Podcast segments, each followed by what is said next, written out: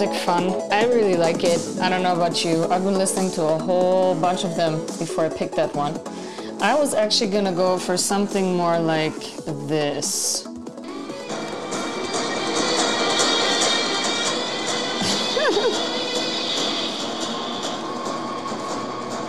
anyway, that's the theme music of Wonder Woman, but um, copyrights and royalties and stuff like that. So I couldn't use that. Um, but um, I like what I have. Anyways, um, I am going to do a couple of podcasts about the call of God. I think it's an awesome topic to talk about. And the first question that I am going to answer that maybe a lot of people have, and um, a lot of people have asked me, is uh, Are you called by God? So people want to know, is God calling me to do anything, basically? And I know I had that question. As a matter of fact, I never even heard about the call of God going to church for nine years since I was 10 years old.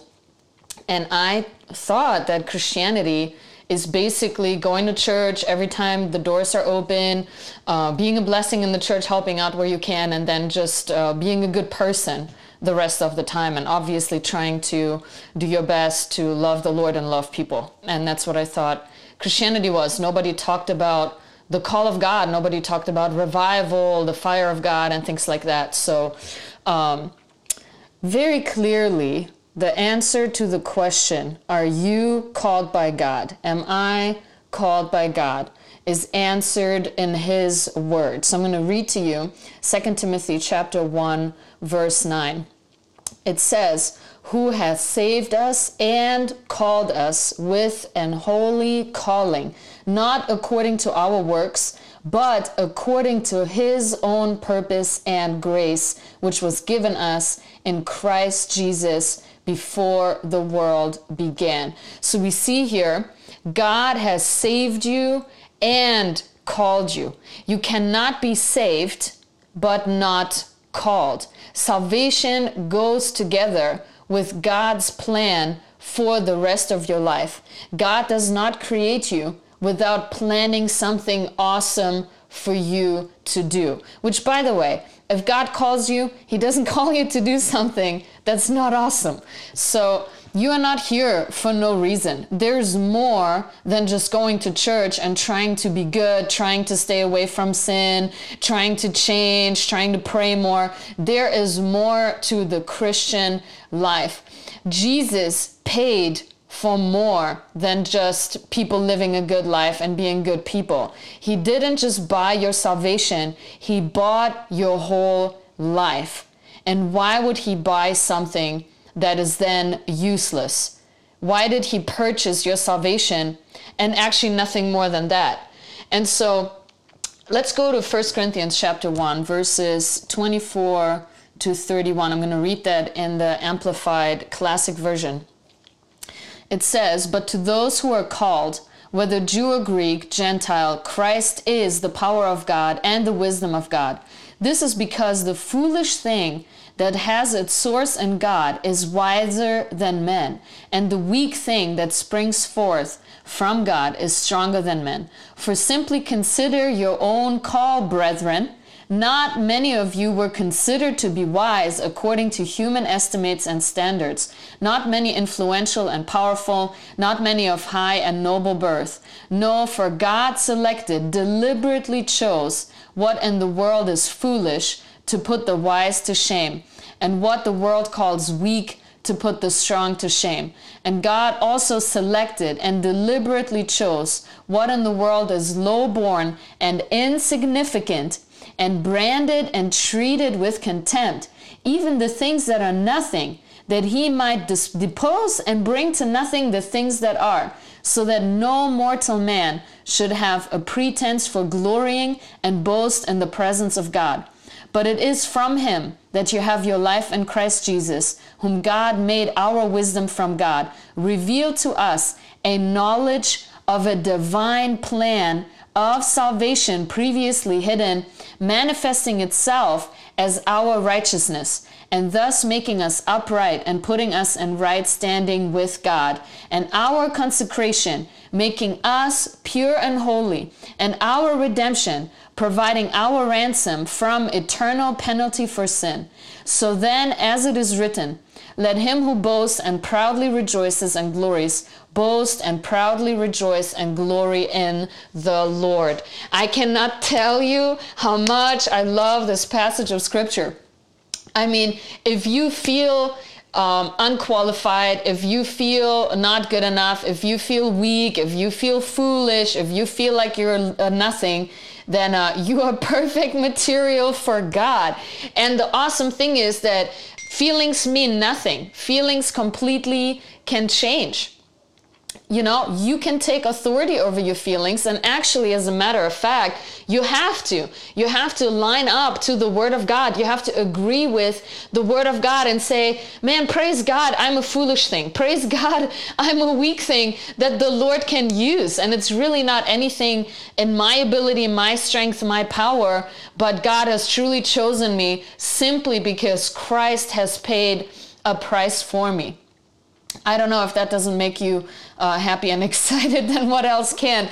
But how do you know that God is actually calling you? So we read the scripture that you are called, you are saved and called. I can give you way more scripture than that, but one should be more than enough. You are called. Now, the question is, how do you get this knowing? How do you know that you are called? 1 Thessalonians chapter 5 verses 22 to 24 it says, abstain from evil, shrink from it, and keep aloof from it, in whatever form or whatever kind it may be. And may the God of peace himself sanctify you through and through, separate you from profane things, make you pure and holy, consecrated to God, and may your spirit and soul and body be preserved sound and complete and found blameless at the coming of our Lord Jesus Christ the Messiah. Faithful is he who is calling you to himself and utterly trustworthy, and he will also do it, fulfill his call by hallowing and keeping you. This is how you know that God is calling you. He Himself has done a work to purchase your life and work through you and impact this world through you. Obviously, it's hard to know if God is calling you if you're still messing around in sin. That's why it's saying you have to abstain from evil. You have to separate yourself. If there's compromise in your life, you will not clearly hear the voice of God. If you constantly override the Holy Spirit and don't follow the Holy Spirit and keep on grieving Him, you will not know that He's speaking to you to do something greater, to do something more, because you're still with one foot in the world. You need to have a revelation of the fact that you can live a holy life first and foremost. And that is possible by the power of the Holy Spirit. As long as you are compromising, the enemy will always use that against you, especially when you come in the presence of God. When you have no confidence before God, you cannot come before Him by faith and truly receive. And I love what the Amplified Version says in the book of James, chapter 4. I'm going to read verses 8 to 10. Come close to God, and He will come close to you. Recognize that you are sinners, get your soiled hands clean, realize that you have been disloyal, wavering individuals with divided interests, and purify your hearts of your spiritual adultery. As you draw near to God, be deeply penitent and grieve, even weep over your disloyalty. Let your laughter be turned to grief and your mirth to de- dejection and heartfelt shame for your sins. And now, my favorite verse, verse 10. Humble yourselves, feeling very insignificant in the presence of the Lord, and He will exalt you. He will lift you up and make your lives significant. You know, the first couple of verses that I read here, those are not a continual state. When you receive Christ, you are dying to sin. You are dead to sin and you become a completely new creation. But in order to come to Him in the first place, you need to come with humility. You need to realize that you are not perfect and you have made mistakes. But once He saves you and cleanses you and purifies you, He is the one who qualifies the called. And so This humility before God is a continual state but not the mentality of being a sinner. That only happens the first time when you come to Christ. You recognize that you are a sinner, then you receive Him, and you are not a sinner anymore. You are washed and cleaned by the blood of Jesus, and you have become His righteousness. And you can be humble, but yet confident. It is not a contradiction. Christ was confident, yet he humbled himself before God. And we see this especially in the Garden of Gethsemane. So, this is what it comes down to.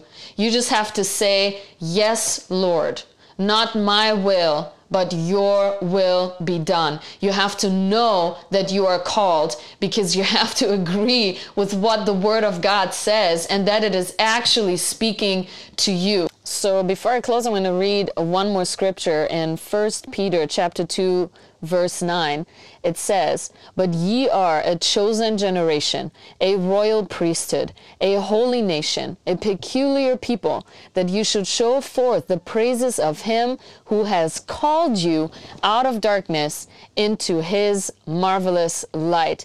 That means, first and foremost, the Lord calls you out of the state of being lost being unsaved into salvation. Yet, why would the Lord call you into salvation and the only thing that He has for you to do is to just make it to heaven, to just do your best and make it to heaven? Which comes back to the first scripture that we read that He has saved you and called you. So He's calling you, first of all, to be saved and secondly, to live in the fullness of that salvation and everything that has been made available to you. And that is a way big topic to talk about that will take a couple of more podcasts. So I'm going to close this one out. Know that you are called. No matter who you are, no matter where you've been, no matter what you have done, you are called by God. And what that call is, besides being saved, we're going to talk about in the next podcast. So stay tuned and thanks for listening. God bless you guys.